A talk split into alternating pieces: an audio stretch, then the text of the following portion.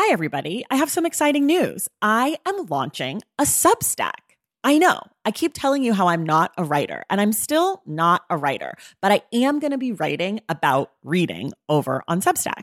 The Substack is called Unstacked, and you can find it at tracythomas.substack.com. There will be free options every Friday. There'll be a bunch of weekly roundups, announcements, all the shit I'm into.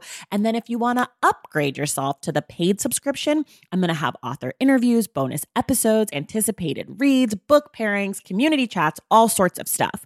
So, if that sounds like something you'd be into, go to tracythomas.substack.com and join Unstacked. And of course, I've got a special offer for you. If you go to tracythomas.substack.com slash the stacks 10, you get 10% off your first year membership of Unstacked. You have from now until April 4th to redeem. Again, that's tracythomas.substack.com slash the stacks 10 for 10% off Unstacked.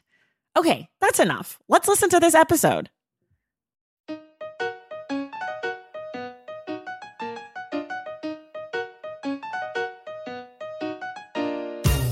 Welcome to The Stacks, a podcast about books and the people who read them. I'm your host, Tracy Thomas, and our guest today is Kendra James. Kendra is a woman who has worn so many hats. She was a founding editor at Shondaland.com. She is a writer, a podcast producer, and the author of the brand new book, Admissions, a memoir of surviving boarding school. We talk today about the minor traumas of racism, writing in the bathroom, and figure skating. Yes, I know. This is a very fun episode. Our January book club pick is Passing by Nella Larsen. We will be discussing the book on Wednesday, January 26th with Cree Myles. To stay connected with all things the Stacks and to support this show, consider joining the Stacks Pack. Head to patreon.com slash the stacks to get inside access to the show, hear bonus episodes, get discounts on merch, and a lot more. I want to give a quick shout out to our newest members of the Stacks Pack Adrian, Natasha Halam, Alex Rollison, Julie Dyers, Elisa Rapidas, Sarah Owens, Sierra Gallagher, Tess Test, Sarah Pennington, and Maria Rothenberg. This is an independent podcast, which means without the support of listeners like everyone I just named and the rest of the Stacks Pack, there would be no The Stacks. So thank you all so much for your support. And if you haven't yet, consider joining the Stacks Pack by going to patreon.com slash the stacks. Okay, let's talk with Kendra James.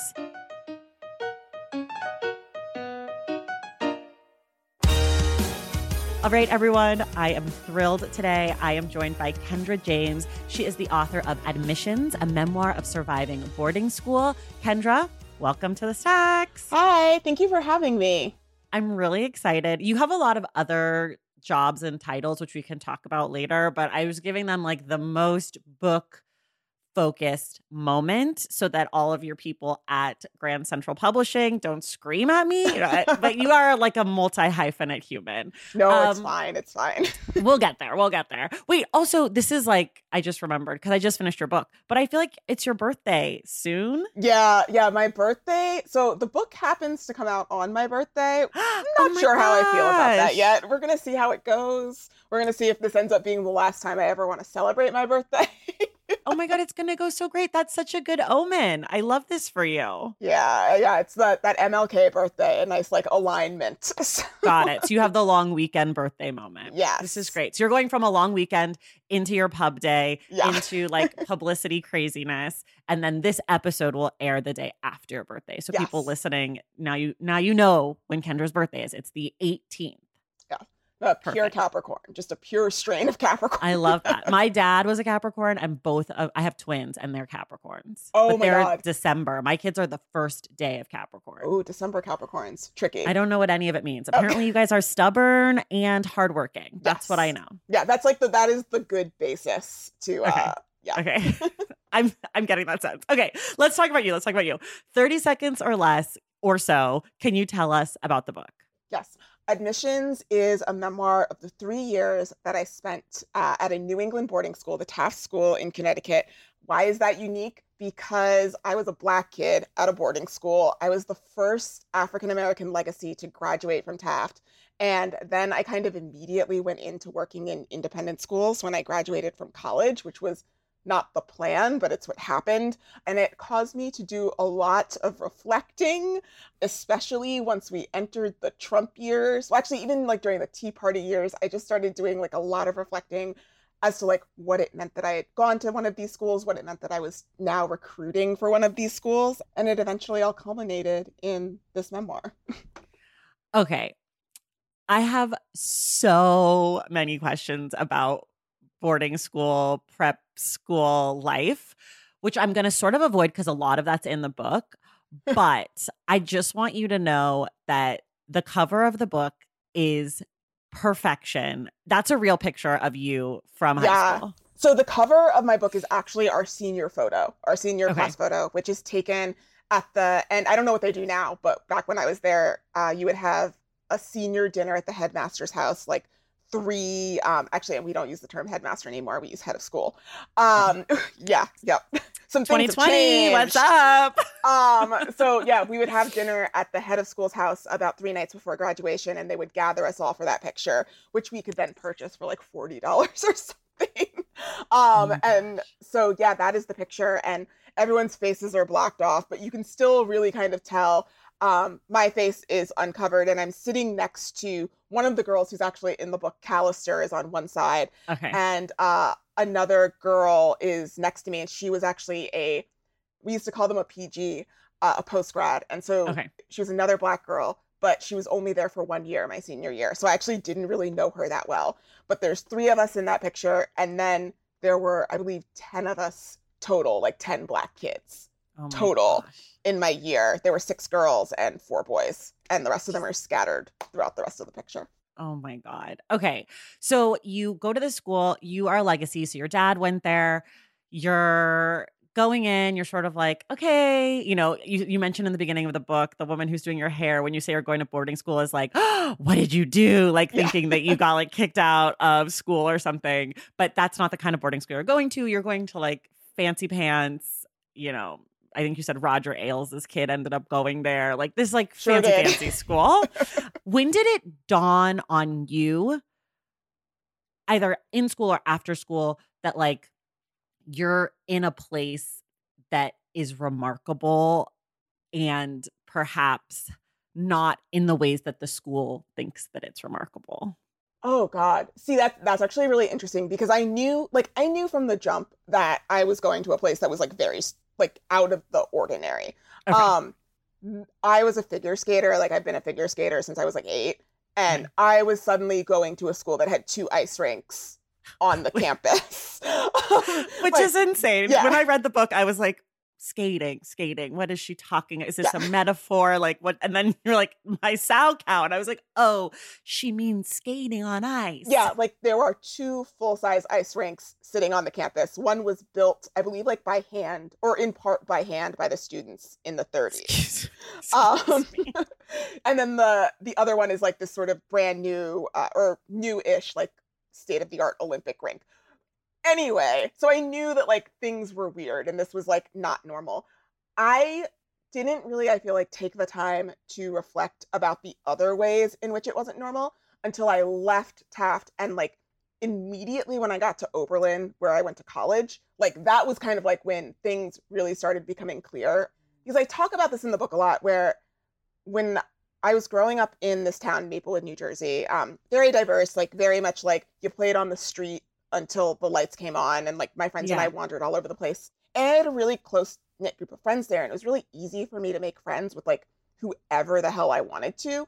Um mm-hmm.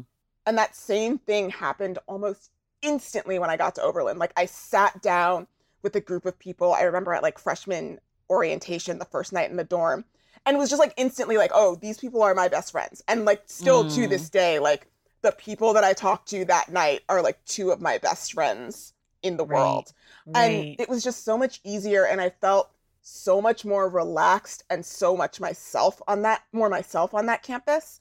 Like even just like being able to talk about my interests without like having to couch it in like, oh, I know this is weird, but mm. it just mm. instantly I like came back to being myself. And so that's like really when I started to know that like I didn't know exactly what about Taft had been off putting and like, or not off putting, but what about it had been outside of the ordinary or unusual but I recognized a change instantly. Right. One of the things you talk about in the book a lot, obviously, is about being black and like the microaggressions, or, you know, other way to say that less kind is the racism. Both small and large. And you have this line, I think that's like microaggressions are the tapestry of racism at Taft. And I just, I mean, I loved that. And you, and later in the book, you talk about sort of the the minor trauma being something that you have to sacrifice in order to achieve the dream in this case the dream that your parents have for you but also i think more broadly the dream of being american. It's sort of what ta-nehisi coates talks about in his book like the dream. It's the same thing but i'm just thinking as someone who is also black who we're we're about 2 years apart um and I also don't remember understanding racism as racism at that age. And like when I reflect back on so many of the things that people said and, you know, about my hair or my skin or whatever, whatever it was, you know, you have this scene where they're talking about adopting African American babies from. Africa. And I'm like, do they know that those are just African babies? Yep. Um, but you know, don't mind me. But you have like all these little moments that come up throughout the book. And I'm just wondering, like, as you're thinking back on all of this, when did it click for you that that was, in fact, racism and not just like how people talk? Like that you couldn't justify it away? Here, I, I know exactly like what it was. So I, again, I was at Oberlin and I would have this habit of like, I would tell stories about Taft in like sort of like this very purposefully like funny way, like stories about like some really like disturbing shit. Like I would, for instance, there's a story in my book about um this kid who like kind of like stalked me for a while. That Um, story would fucked me up. Yeah. I was like, holy shit, this is like exactly what it used to be like Yeah. on the internet. Yes, and he like, and he was a kid. He was a, a classmate. I mean, he was uh, older than me, but he was a classmate on campus, and he was just like essentially stalking me. And so I would tell stories like this to my college friends and be like, "Haha, isn't that funny?" And the reaction that I would get from my friends would be like, "What the fuck are you talking about? That's not normal. That is not a normal thing to experience." At a school, especially not at a school that costs forty thousand dollars a year.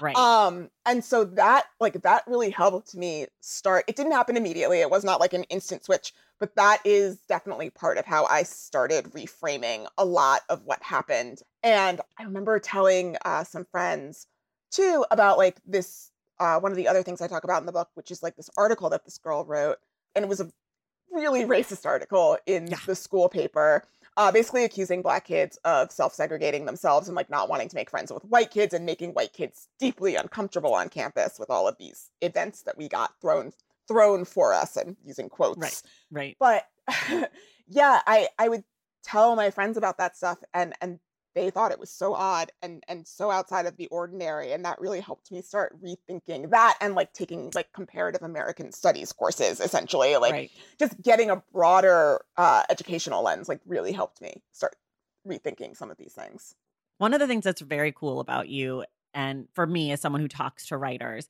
is like it's very clear clear in your book that you were always a writer. You did like fan fictiony things, like you talk about writing a lot. Um and so I'm wondering at what point you realize like this is something that I want to write about and then from there because you wrote articles, this is something that I actually want to turn into a full-length book. Like how did that come to you? Um gosh i used to write for a site called Racialicious, and we did uh cultural criticism where like pop culture intersected with race and every so often i would like sort of sprinkle in uh some boarding school stuff and like where i had gone to school But Mm, honestly, at that point, I was a little self conscious about it because I was new to writing. I was new to writing in like the race and pop culture space. And there was, I think, a part of me that really felt like having gone to a boarding school, like, and a place that was so traditionally white, kind of lowered my like street cred in terms of writing a little bit. And so I really like I I pulled away from it uh, a bit.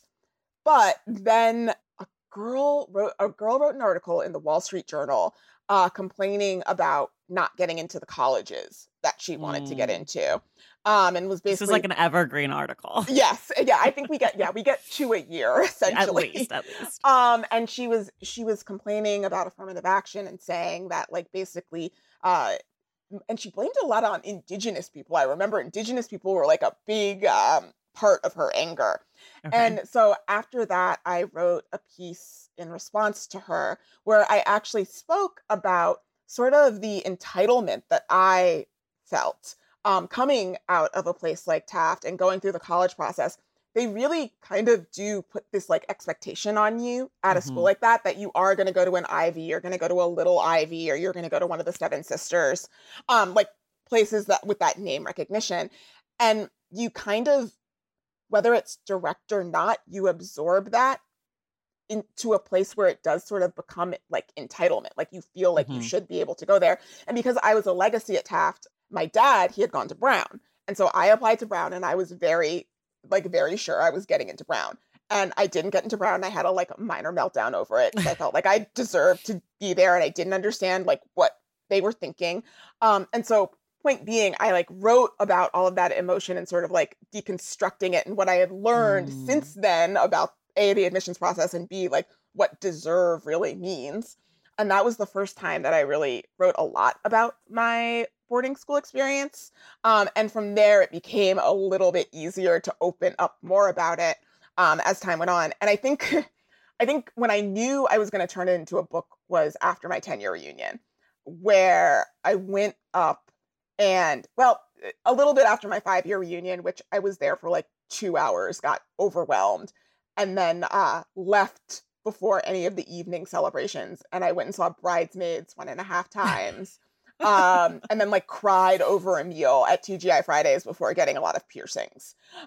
Um, so that tells you how bad experience went. so it was super chill day. You had a great time. Great Really time. relaxed. yeah but after my um after my 10 year reunion i had this like experience where i was talking to classmates who didn't realize um that a friend uh like a, a black kid who had been very like very much a part of our uh, friend group of black and like, latinx students um he had passed away and it was like a really bad passing away like he had threatened a friend with a firearm and then turned it on himself when the cops were called so it was a very bad situation, but it had made like the news and like people knew about it to some extent. But none of the white kids that I talked to at that reunion knew he had passed away. And there was just like something about that that really kind of like clutched at me and really Mm. like re-emphasized the fact to me that like a lot of these stories, the stories of black kids and brown kids at these schools, like not only aren't told, but also just sometimes really feel forgotten uh, by their other classmates. And Yeah. so that just like really sort of um like got me moving in the direction of wanting to make this into a full, a fully thought out uh, piece of writing. and thinking about sort of like this almost coming as like a response in some ways to writing this book coming as almost as a response in some ways to the students that you saw at the reunions and to that experience and being back on the campus. How did you think about the audience for this book? Who were you writing to communicate with? Like who were you talking to? That took a long time to figure out because uh, my background, so my background in writing, like I write online, um, and I write usually in like 1200 to like 2500 word chunks. That's like usually an article length. And so you have to do like so much information cramming into that space and Mm. like sometimes like laying things out for people in a very A plus B equals C method. And so when I started writing, I was doing a lot of that. And my editor asked me the same question. Um, and she really helped me realize that I did not have to write this uh, for, I did not have to explain racism to people and I Mm. didn't have to really delve into, I guess, like what makes racism tick. Mhm. Kind of. I could Mhm. really just write about my experiences and what happened and what I have learned since then rather than going into like the whole history uh, behind anything. And so that really helped me unlock the fact that, like, this book, while it cannot speak to the experience of every of every black student or every like black girl even on a campus because as i talk about like i come from like even some in some ways like a more privileged background than a lot of my classmates at the time. I hope that it can speak to something in every black experience on a campus and that's like really who i'm writing it for. I'm writing it for the students who have been there and i'm very much writing it for the students who are still there now not just at taft Mm. but at all of the schools. The book changed a lot after uh, june of 2020 sure. Um because you started earlier Yes, I started writing this in like December of 2019. Uh, Okay. So this was a pandemic book. Okay. Okay. and things really changed after that June when a lot of the schools, uh, these sort of accounts on Instagram started popping up called Black Right. at uh, with the name of a school at the end of them. And I was scrolling through them at like so many schools, and all the stories were the same. And Mhm. they would put the class year of whoever submitted at the bottom of the cards. And the stories were going back as far back as like the 70s. And then there were stories from like 2019. And at Right. that point, I was like, oh, okay. So I really am still writing this to, in some ways, address a problem that fully has not changed um, Right. in the 14 year, in the 16 years since I left. Right. And you you talk about in the book like this idea of responsibility and that sort of partially being like why you have stayed connected to this school, Taft specifically in this in this case as opposed to like the admissions thing that you were doing. I'm wondering like do you feel like your presence has made a difference? Do you feel like the school is accountable to you and obviously not just you or do you feel like it's something that like you're that you are holding on to hope for or like i don't i just am really curious about that about like that responsibility aspect and like your presence being connected to that I wouldn't say that they're, they, I don't feel that they are responsible Okay. uh, to me or beholden to me in any way. And I, I think that the, their process is really still ongoing. And I think Sure. that June of 2020 um, sort of peeled back the foil on some things that were like really still like fucked up there. Yeah. And like I said, like it, it really struck me that a lot of the stories were just still the same stuff Mhm. that Mhm. I had been dealing with from 2003 to 2006. Even that article that I mentioned that the girl wrote in the school paper, um, my like one of my big complaints about that, and I write about it in the book, is that the school paper has a, a faculty advisor. So like an adult should have read that before it was printed and been like, oh dear, we have to do something about this. right And in 20, I believe it was January of 2017, um, uh, and soon after the school paper did vanish from the internet. You can't get it anywhere Oh. online. Um, but there was an article, I can't remember the headline on it, but the content was the same. It was just another, it was yet another article um, blaming Black students for self segregating and saying that that makes white students uncomfortable on campus and like Mm. all of this stuff. So yeah, it's a cycle. I, I I really think of these experiences at these independent schools as cycles because what happens is they get publicly outed, like with the Instagram stuff, which is the biggest outing that any of them have ever had have had at this point right in terms of race. I would Right. say. right Um, and once that comes out, they do something, and then it kind of dies down until the Right. next big thing happens. right i mean it's like a microcosm of the rest of the country Right. in a lot of ways you know? Everybody was like super into accountability and et cetera et cetera and here we are. Yeah. can we get an at-home test joe? Right. Like, can we get a day off work? Like what's going on No. guys? We're just dying. It's fine. It's fine. It's fine. It's fine. We did it in 2020 we're good. Okay. I want to talk about your petty revengeness because I live for this. Okay. I can relate. Listeners of the show know that I am petty, I am competitive, I love a revenge moment. I also love a detailed note taking moment. So I need you just to just a little teaser from the book. Can you just talk about your inst- AOL instant messaging situation? Because when I read this, I gasped. I was taken aback. I was blown away and I was fucking impressed, to be quite honest. So please let let people know what you did. And then I have a real question that follows that up. totally. Um, yeah, no, as a result of like some like pretty specific trauma, which we can spoil. I won't spoil now, but maybe if it comes up later. But like, yeah, as as a result of some pretty specific trauma that happened in my sophomore year, I had already been a journaler. I loved uh, live journal, dead journal, all of that stuff, but I was not very consistent with it. It wasn't an everyday thing. After that happened, after like what happened in my sophomore year happened, it became an everyday thing. So I was like chronicling my life down to the last detail. And in addition to that, I basically every time I had an AIM conversation, which was, I mean, like any millennial, a lot. Um, a lot. I would save it. And at first, the process was I saved it to a floppy disk. if you, if your listeners know what those are, um, they I, do. Okay. I'm old. They okay. know. I would save it to a floppy disk, and I would save them by people's screen names. So I had a full record of every conversation that I was having with anyone on a daily basis. And then I would print them out and I would put them into binders, also separated by tabs, so that I had a full record of everyone that I had spoken to.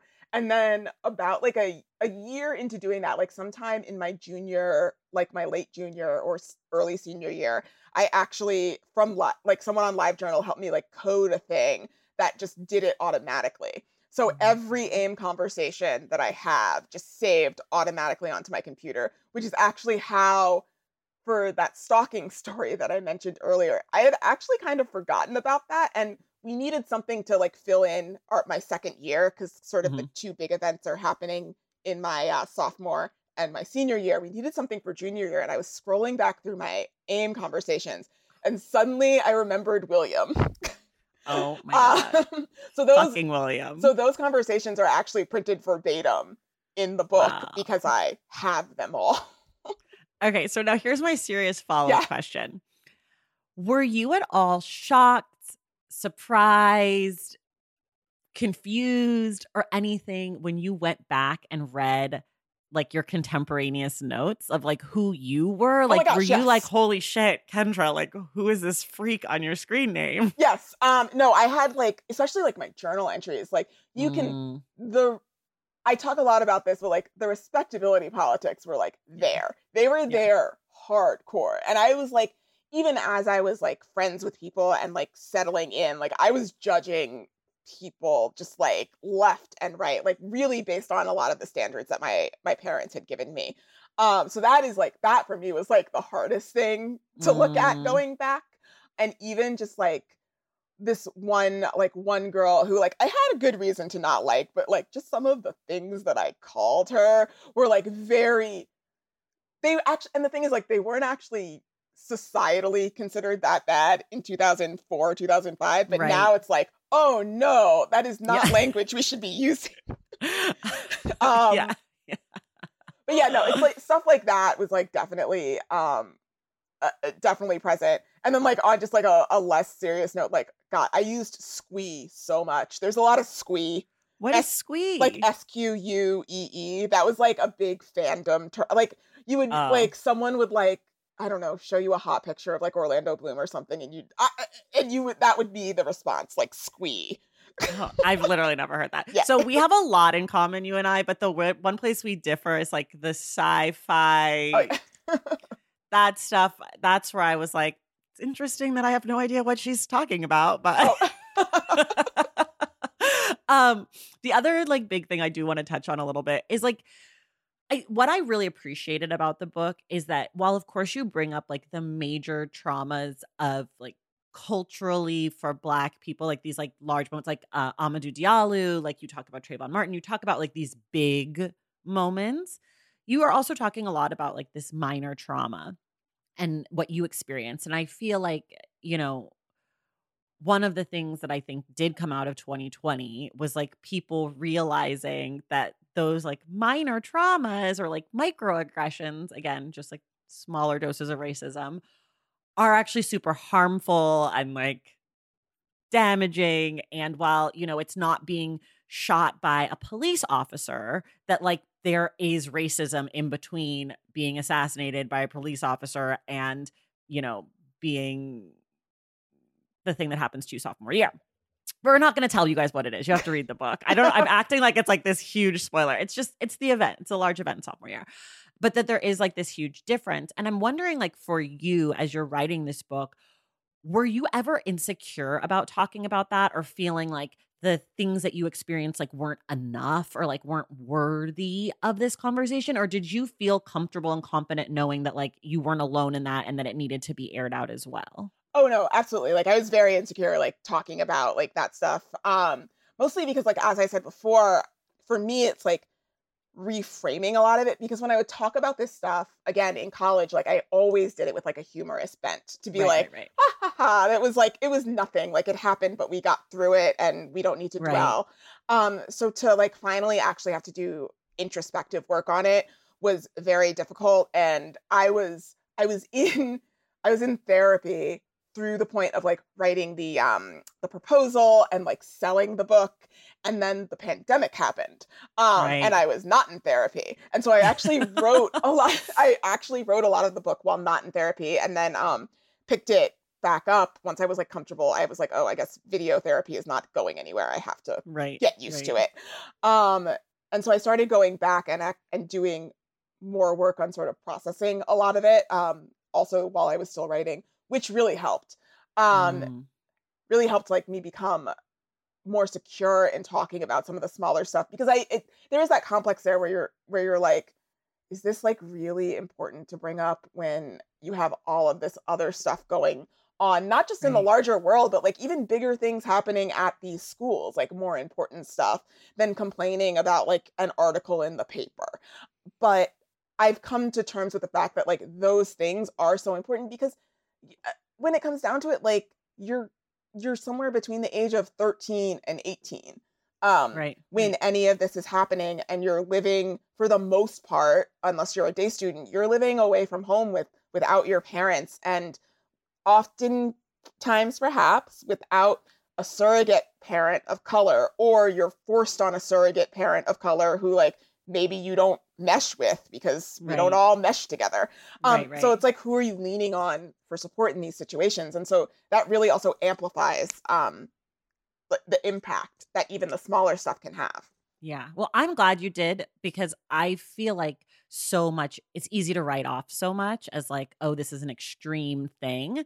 But like so much of what happened to you in your book was like felt so, you know, regular. Not that you're regular, but like that these events felt like so normal. Like I could imagine them having happened to me or they did happen to me in some version. And so I really appreciated that because I think so much focus is on like these huge you know, huge systemic moments of racism and huge and that. And people are like, oh, it's not about the individual. And it's not about the individual. But here's some ways that individuals are being fucking racist to teenagers. you know, Yeah. like here, like just these are some really great examples of just like racism popping out. yeah And like you, yeah. No, you. I mean, you mentioned the adoption conversation, and that's one that like I always come back to, where like I didn't really know what to do in the moment because it was just, um, it was just happening, um, and it was just. It's an insane story. Yeah. It's insane. but like, in some ways, that's like the other angle that I definitely tried to keep in mind while I was writing this. While I don't necessarily excuse the behavior of a lot of the white kids that I went to school with, I also did try to keep in mind throughout this whole process that they were also 13 to 18 and that they were coming from backgrounds very often where like we were the even though there were only 10 of us in our class like we were still the most black kids that they were Had ever like been around. hanging around with.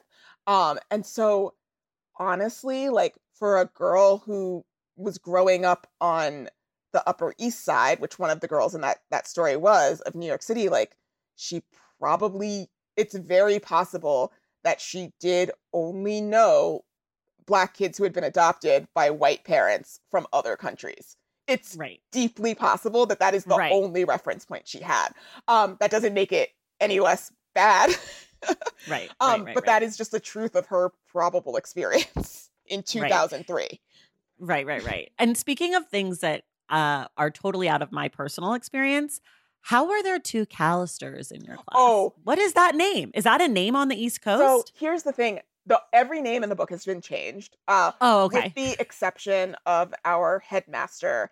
And Okay. literally, that was only because there have only been like five headmasters in the history of the school. So it's like, uh, you're You gonna figure it out. Um, um, and nothing bad is written about him. He's fine. He's cool. Got it. He's a cool dude. Uh, some of us had crushes on him back in the day.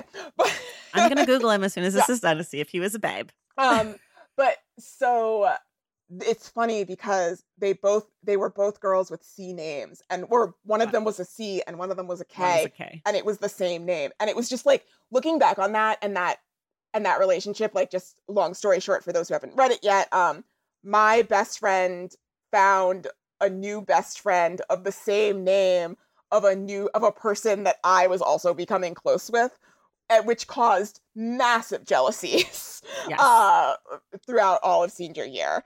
And so, yeah, no, that was a really weird situation. It was very, very strange, and okay. I don't know how it happened. So weird. I was yeah. just like taken aback by the name, but if you change the name, then you know. Yeah. How did you change the names? How did you decide what to call people? Honestly, like just looking, I would be. I wrote the book in my literally wrote the book in my bathroom. I was going to get to that question. Yeah. It's coming up in the second half oh. after we take our breaks okay. very soon. Um, yeah. So I would sometimes, if I just like couldn't find uh, a name, I just looked up onto one of the posters in our bathrooms and that just became the name. Some of them i tried to keep a little bit more like a little closer to what the person's actual id was um but some of them are really just random and out of nowhere. I love this. Okay speaking of my teased break we're going to take a break and then we'll be right back. Taking care of your health isn't always easy but it should be at least simple. That's why for the last three plus years, I have been drinking AG1 every day, no exceptions. It's just one scoop mixed in water once a day, every day, and it makes me feel nourished and strong enough to tackle whatever else might come my way. That's because each serving of AG1 delivers my daily dose of vitamins, minerals, pre and probiotics, and a lot more. It's a powerful, healthy habit that's also powerfully simple. The nutritional insurance that AG1 provides has been vital to keeping me productive and focused. It helps me cover my bases in just about the time it takes to fill a glass of water, scoop in one scoop of AG1, and then drink it. So I don't know, 75 seconds? With the perfect mix of vitamins, probiotics, and nutrients from Whole Foods, I'm not stuck trying to assemble it all by myself, which would have considerably worse results. AG1 saves me all the time and hassle, and it has made such a difference in my overall mood and especially my gut health, among many other things. But don't take my word for it. Go ahead and try AG1. Let me know what you think. Whether you notice you're needing more nutrient support than you're used to, or you just need an edge for a tough workout, AG1 can be the ticket. If there's one product I had to recommend to elevate your health, it's AG1, and that's why I've partnered with them for so long. If you want to take ownership of your health, start with AG1. Try AG1 and get a free one year supply of vitamin D3, K2, and five free AG1 travel packs with your first purchase exclusively at drinkag1.com slash the stacks. That's drinkag1.com slash the stacks. Check it out.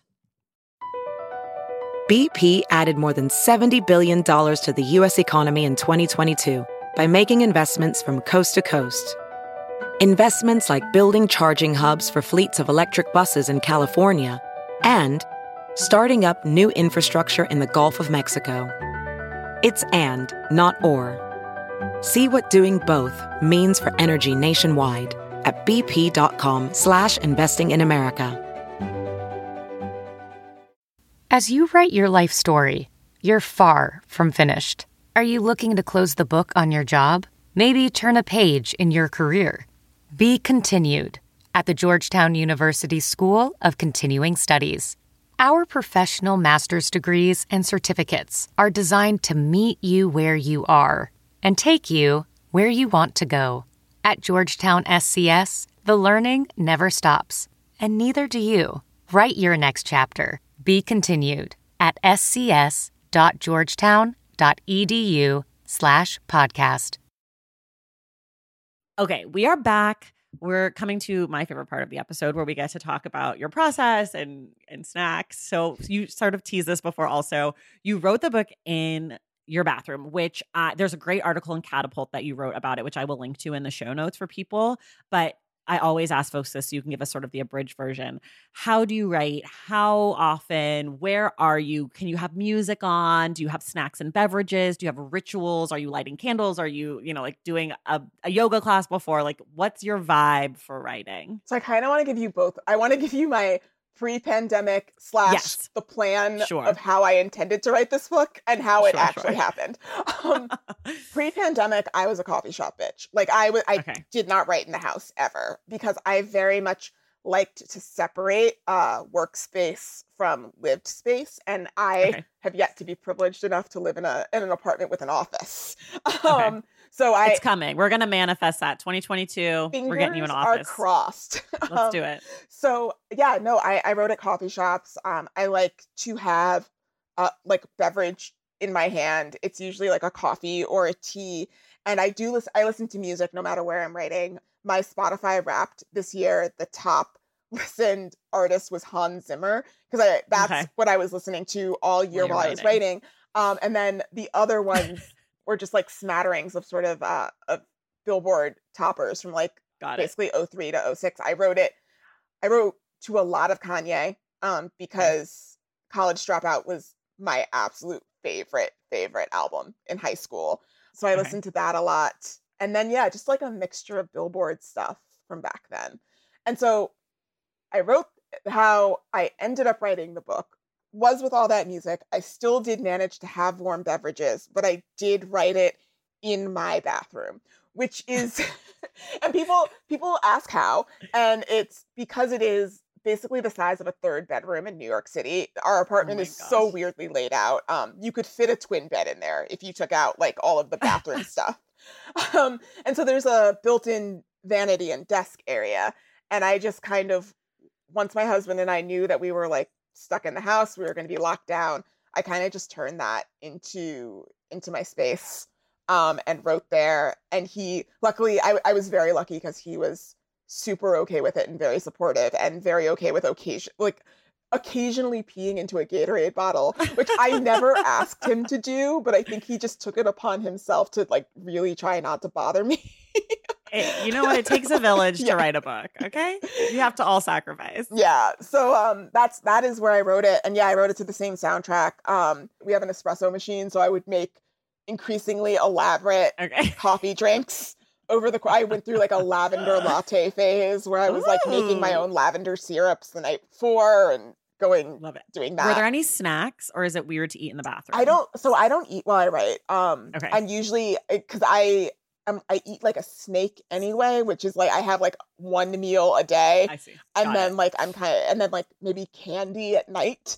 what kind of candy? Talk about candy. Um, Say more. oh gosh, it really so I'm seasonal. um, Okay. Okay. through- throughout most of the year, it's Jelly Belly, specifically Tutti Frutti, oh bubble yes, of gum, course. uh, and hot cinnamon. Um, talk about jelly beans in the book. I uh, forgot. yes, I knew this about you. Oh yeah, yeah. No, it's it. That's been a thing like forever. And then once Halloween rolls around, they release like this kind of Twizzler that I really like that isn't available for the rest of the year. It's the two Okay. small ones in a packet. I love those Okay. Twizzlers. Yeah. Yeah. Yeah. Yeah. Yes. Um, yes. Yes. And then And you love Nerd Rope. I yes, I nerd rope not so much anymore, but I was a big Okay. nerds rope nerd rope person in high school. Nerd Rope was big in high school. Yes. I used to go to the 7 Eleven with my best girlfriend, and we would get 7 Eleven Diet Coke from the fountain. It had Oh, to be fountain so with the green straw. Very Nice. important.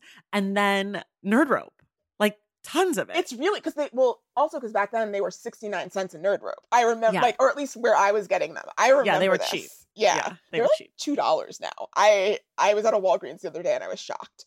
Um, Wait, I have to correct the record. Yeah. I said fountain. It was not fountain. It was a bottle. It was a. Tw- it was the bottle of Diet Coke with the straw. The fountain is from McDonald's. I have a lot of feelings about Diet Coke. In case anyone wants to do a podcast about Diet Coke, I'm available. Hi. Uh, anyways, okay. Wait, I have another question though about your writing process because I read this in the article that not only do you listen to music, but you also have a cafe sounds yes. thing. So I have Tell this, people about that. That's so weird. there's this app called Coffitivity. I can never spell it, but it, it's called or pr- I can never like pronounce it. I'll link it in the show notes. Yeah. It, it, it's got a lot of vowels. It's doing a lot. Yes. A lot is going on with the spelling. Um, and so what I would do, this is a very elaborate process, but I would get a Bluetooth speaker, set up the coffee sounds to play on the Bluetooth speaker, but then and I would pump them up kind of loud because then I'm wearing I have my favorite pair of headphones, which is the um the Sony MX like 100s or something, noise canceling headphones. They're amazing.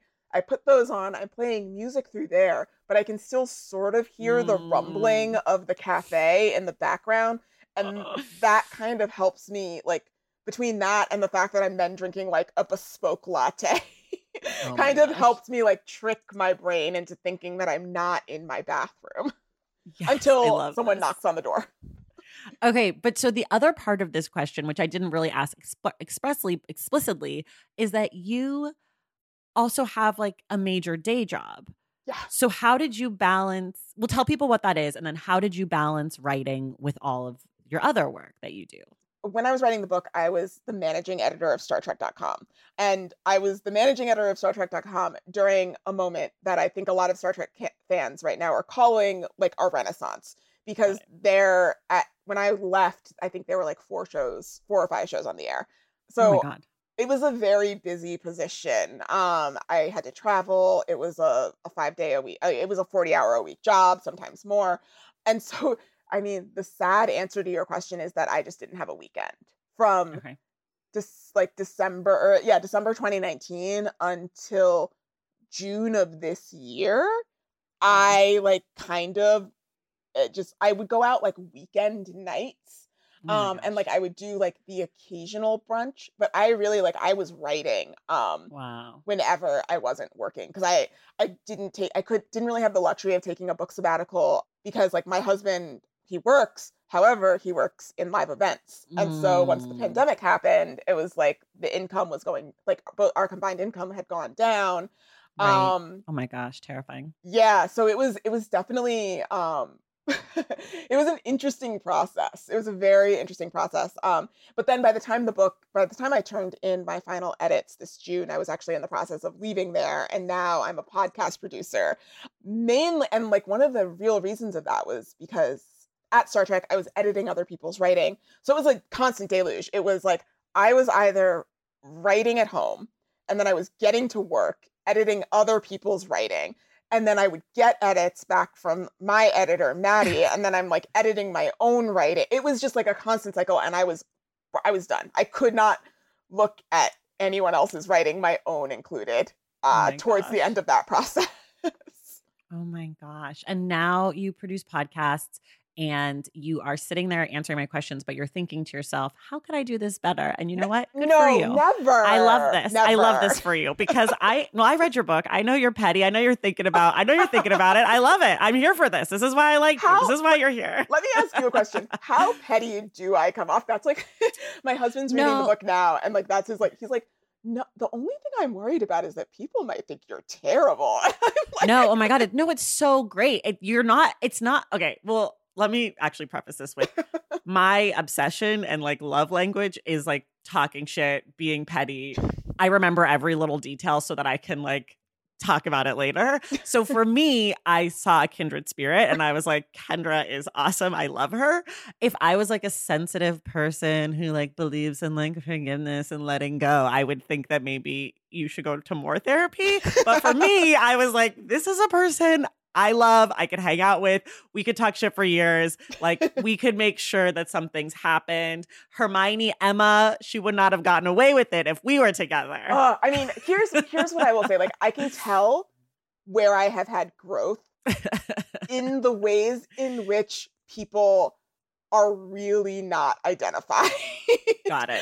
um, that's where like I can tell like the biggest yeah. areas of growth have come because like I could have given more details about some sure. people in like sure. high profile jobs. Got it. and got I it, chose not to. Good for you. See, that's yeah. great. I yeah. will cannot write a book because I will be like, and the social security number is, and they drive this kind of car, and this is their address in case you know anybody wanted to go egg their house. Uh- yeah, I mean, in, yeah, in some places it really it came back down to like what I was saying before about like really actively throughout the process process of writing, like trying to afford myself like in the way that I was affording myself grace of being a, an adolescent like really trying to extend that to like mm. everyone else and not just like the people who I was mad at but also like my own friends like just really right. trying to frame everyone's actions in the context of the time period and in the context of the surroundings and like what we were dealing with and that yeah right. that really was like a cornerstone of writing well also like there's a little pettiness.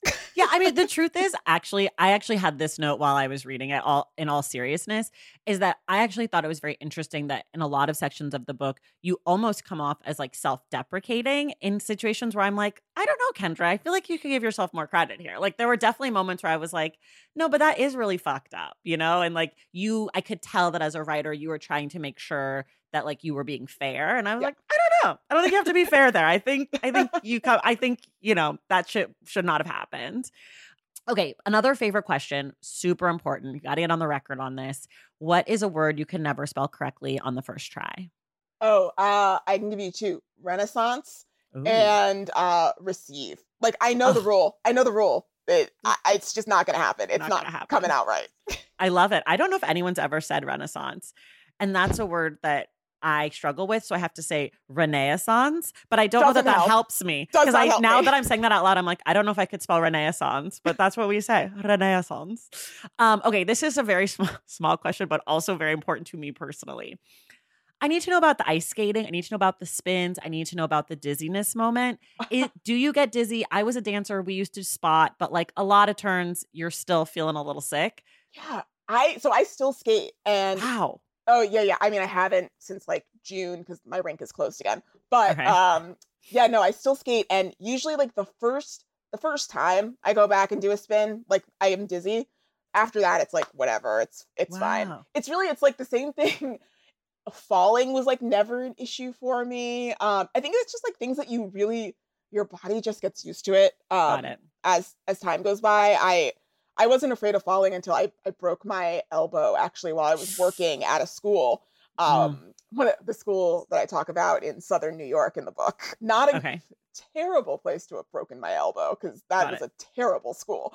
Okay. they were not worth it. But yeah, no, after I, I broke my elbow doing twizzles, um, which are the moves down the ice where Olympics are coming up. If you watch ice dancing, uh, the twizzles are the ones that they do side by side down the ice, turning in sync. in is. sync. Okay. okay. I I love an Olympic sport. I yeah. love an ice skating moment. I have been known to do my own impersonations in my socks of the spin where you, I try to get really low and grab my foot and spin in a circle. I know that's figure skating. I don't think they do that in the ice dancing. No, they, I mean you'll pose to get you get some partnered uh, sit yeah. spins. Yes. Yeah. There's no, there's nothing greater to me except for when they do the one where they take the leg up and then they or the, the one the, yeah, and yeah. then they take it and then they spin and then they go down. You know, it's like ugh, the spins for me is everything. No, it's funny. That's also my husband's favorite thing. Like every, he doesn't really pay attention, but every so often, like I was watching skating all this weekend, and he'll just mm. walk by as someone's doing a spin, and he's like, "That's the stuff." yeah, it's just it's great. Who? Okay, you'll remember. I can't remember her name brunette, very small, very thin, very flexible Olympian figure skater. Um, and she was Oh, the one who's not Sarah Hughes is who you're thinking of. And I know I can see her in my head, but I cannot um she well she was so flexible and her spins were so insane. Sasha? Sasha Sasha Cohen. Sasha, Sasha Cohen. Cohen. Yeah. She was my idol because the flexibility and the spins, it was there. I don't know if she could, I don't know if she was any good, but I know that at the end of her routines, I think whoever was like, I don't remember if this was her. I think I was in college, but I will never forget some, you know, that stupid Romeo and Juliet song that everyone ice skates to. Oh, yes, of course, yes. So this per- person had done it. I think it was her. And at the end, the announcer was like, Everyone else skates to Romeo and Juliet. She is Juliet. and I will never forget. I died laughing. I, I was definitely in college. My friend Chanel will remember, but like it was so I mean, I have a passion for Olympic sports in case oh, you can't tell. But the I, figure skating. I'm so excited. I mean, I like I said, I spent all weekend watching skating. It, that is like my decompression. I literally I just sat on the couch. That's all I did. And I will watch I watch every event. I watched some of even like juniors. Like that's oh, how yeah. I love this. I love this. well, the thing that's so great about the Olympics, which I know is like the corniest, dumbest part, is like when they try to tell you the stories and then you like get invested in the people. I oh, just oh, love course. that. Last time when they did the curling and they yeah. had the like Korean curling team and they called themselves the Breakfast Club and they gave themselves nicknames for different breakfasts. So one of them was like pancake and one of them was sunny for sunny side up eggs and like I love those women. I was I was like if they lose, I can never watch the Olympics again. like it was so crazy. But anyways, uh, this really got off on a tangent, but oh, I no, needed that's fine. we I'm- needed to talk about skating. Yes, but no, yeah. To answer no, to answer your to answer your question, like I, my body is just used to it at this point. At, at age 34 now, like falling is a little scarier. Yeah. Um, Ugh. but I, yeah, it's it is actually no, it's not even a little scarier. It's a lot scarier. Like there's certain jumps like that I will only do if I'm on the ice with my coach. Got but it. then there's stuff that like my body just knows how to do, like and has known since I was 15. So I like it might not look great anymore, but uh, Oh it could do it. Are you like the person during like the free skate at the rink who's in the middle doing like all these cool things and like No. the kids are like, oh god, No, she's because- so good. No, because in LA, like LA has like a great figure skating culture. Uh and Oh. I like kind of didn't realize how amazing it was out here. But even at my rink, which is like a really a tiny, tiny rink in Van Nuys, like there's a girl there who's being scouted uh to skate for Armenia. Like so Oh. I am I am hard and she's great. She also has she will hit you on the ice. She'll just skate right into you if you get in her way. Um, but like I'm nowhere near as impressive as I as I once was. I used to another tangent, but like actually kind of connected to the book in a way. um, when I lived in New York, I would go skate at Rockefeller Center Mm. um in the mornings and there were times where like the woman would kind of just like let me go on just because they needed like sometimes they do that like crane shot and they like Mm. like to have people on the ice. Right, right, right. And so she would just like let me go on and skate. That's to, like- awesome. I love this for you. You're like Yeah. mo- your moment of fame. Well, yeah, and then like also there was just like I I got some interesting comments when I when I would skate there. Like I, I literally had one tour like one family come up to me and say like you're the best black skater I've ever seen. Like like Oh. that kind of thing would like would literally happen. Um Connected, connected. yeah, yeah, it was it was very very interesting. oh my gosh. No, the best black skater is backflip. Surya, Surya Right, Bonaly, No, right? And that's the thing. Like, I'm hardly like you. You got your Surya. Right. You have Vanessa James. Like now you've got Starr Andrews. Like I'm. I. I don't know these on the people yet. I don't know these people, but I'm hoping that I'm going to learn about them this year at the Van- Olympics. Vanessa James is going back to the Olympics with a little bit of controversy, but she'll be there for okay, Canada. googling. I cannot wait. Very excited. Uh, wait. Oh, there was also a pairs in Canada. It was like a black woman and a white No, that's guy. Van- that's Vanessa. oh, that's her. Yeah. I remember mm-hmm. very Yeah. well. Love she wasn't. She was with France, but now she now she's. Canadian. Oh, okay. So my husband is white, and I used to say to him during the Olympics last time, "It's us, honey. That's us." I mean, my my white husband also yesterday suggested that we do skating lessons together, and I was like, I no. I I love this for him. Maybe he will skate with me, and we could. Pre- I could pretend to be you. yeah. Some people skate to Kendra James. She is Kendra. uh, okay, we're gonna wrap up here. Yeah. I'm getting crazy, but I, this is a serious question for real. You grow up writing. You love to write. You do your live journals. You do all these things. What does it mean for you? I guess on the eve of your book coming out, for you to have a book coming out. I mean, it's still very surreal because, like, I mean, like you mentioned, like I I started writing like fan fiction about like Sirius Black's long lost daughter. Like that is I don't know what that means. Oh, that's like a, I basically I used to write Harry Potter fan fiction Okay, on okay. like fanfiction.net. Um and so it's like it is very surreal to know um that like this is actually going to be a published work. And those people that I used to like write fan fiction with and that I used to role play with, they like also I didn't really get to get into it so much in the book because that would just be a whole other thing, but they were so much my anchors while I was Mm. at boarding school because I talk like I talk a lot about the concept of like the friends um that are like kind of chosen for you and then like the friends that you actually get to choose for yourself out of like common interests and bonds and a lot of my online friends like people who I had simply never met before and wouldn't meet even until years later like they got me through high school and we all wrote together like we did like Mm. these communal writing groups. And so it's like really crazy. I'm the first one out of that group to have a book published. And it, it's it's really really quite surreal to know that like i came from that world and have managed to translate it into a book Oh my god, I love this. Okay, so that leads me perfectly into this question, which is what would Kendra at Taft think of Kendra now? I don't know if she could comp like I actually don't know if like my younger self could comprehend that. Like I just got off before the last thing I did before the pandemic really hit hard was I was on a Star Trek cruise, like mm. for my job, while also like writing a book. My younger self would not be able to comprehend the fact that those things are being done. You're um, doing those things. Yes. Yeah. Or that, like I am doing those things. Not only am I doing those things, like I'm getting paid money to do those things. It's just like something that I didn't think was possible. Um, and a lot of that, like, especially because like when I was at Taft, um, I feel like my my parents in some ways were very focused on me going into um going into finance. Mm. Uh, like my because my dad was a was a banker. And so just the fact that I've managed to completely like get away from that world entirely and just like forge my own thing in entertainment is yeah, I don't know what I'm getting say. emotional. I'm so proud of you. It's so cool. I like I'm literally gonna cry. I've been so oh, emotional no. recently. I don't I just think it's so great. Like I can't speak for your younger self, but I feel like if my emotions are any indication, oh, she's no. very proud of you. Like oh, you did you. the thing. It's so fucking cool. Um, okay, I only have two more questions. One is for people who like this book, what are some other books that you might recommend to them that are maybe in conversation with what you did with admissions? Yeah, I always recommend Black Ice by Lorene Cary. Okay. Um, and that's a book by a woman. It came out like 91 or late 80s, early 90s. Okay. Um, and it, she went to St. Paul's in the 70s. St. Paul's is another uh, boarding school. It's I believe has like either the largest or the second to largest endowment. Like I think it's, okay. it's close to a billion. Okay. It's yeah.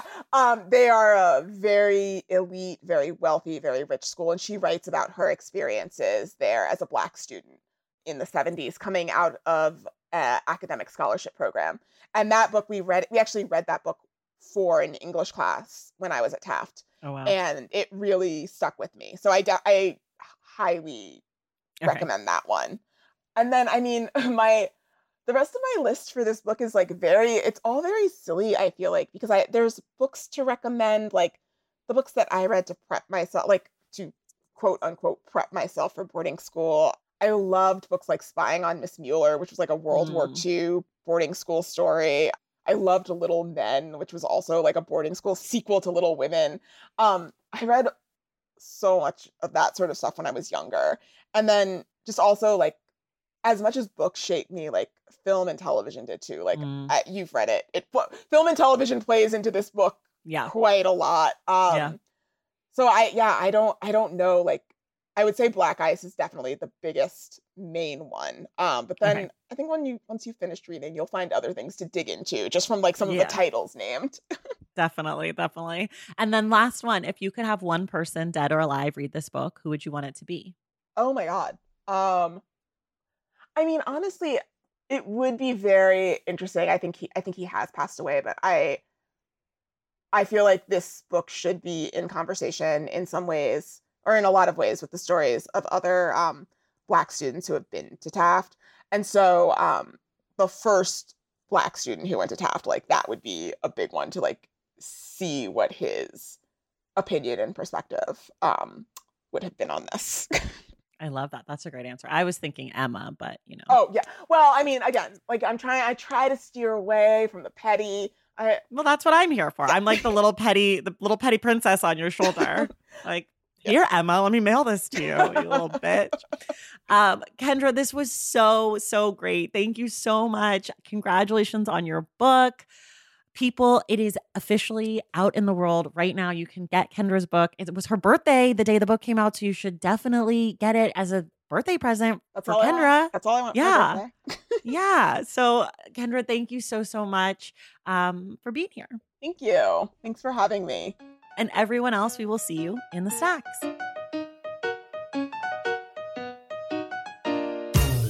Thank you so much for listening, and thank you to Kendra for being my guest. I'd also like to thank Roxanne Jones for coordinating this interview. Remember, the Stacks Book Club pick for January is Passing by Nella Larsen. We will be discussing the book on the podcast on Wednesday, January 26th with Cree Myles. If you love the show and want inside access to it, head to patreon.com slash the stacks and join the Stacks Pack. Make sure you're subscribed to the Stacks wherever you listen to your podcasts. And if you're listening through Apple Podcasts, be sure to leave us a rating and a review. For more from the Stacks, follow us on social media at the Stacks Pod on Instagram and at the Stacks Pod underscore on Twitter, and check out our website, thestackspodcast.com. Our editor is Christian Duenas, and our graphic designer is Robin McCright. Our theme music is from Tagirijus, and The Stacks is created and produced by me, Traci Thomas.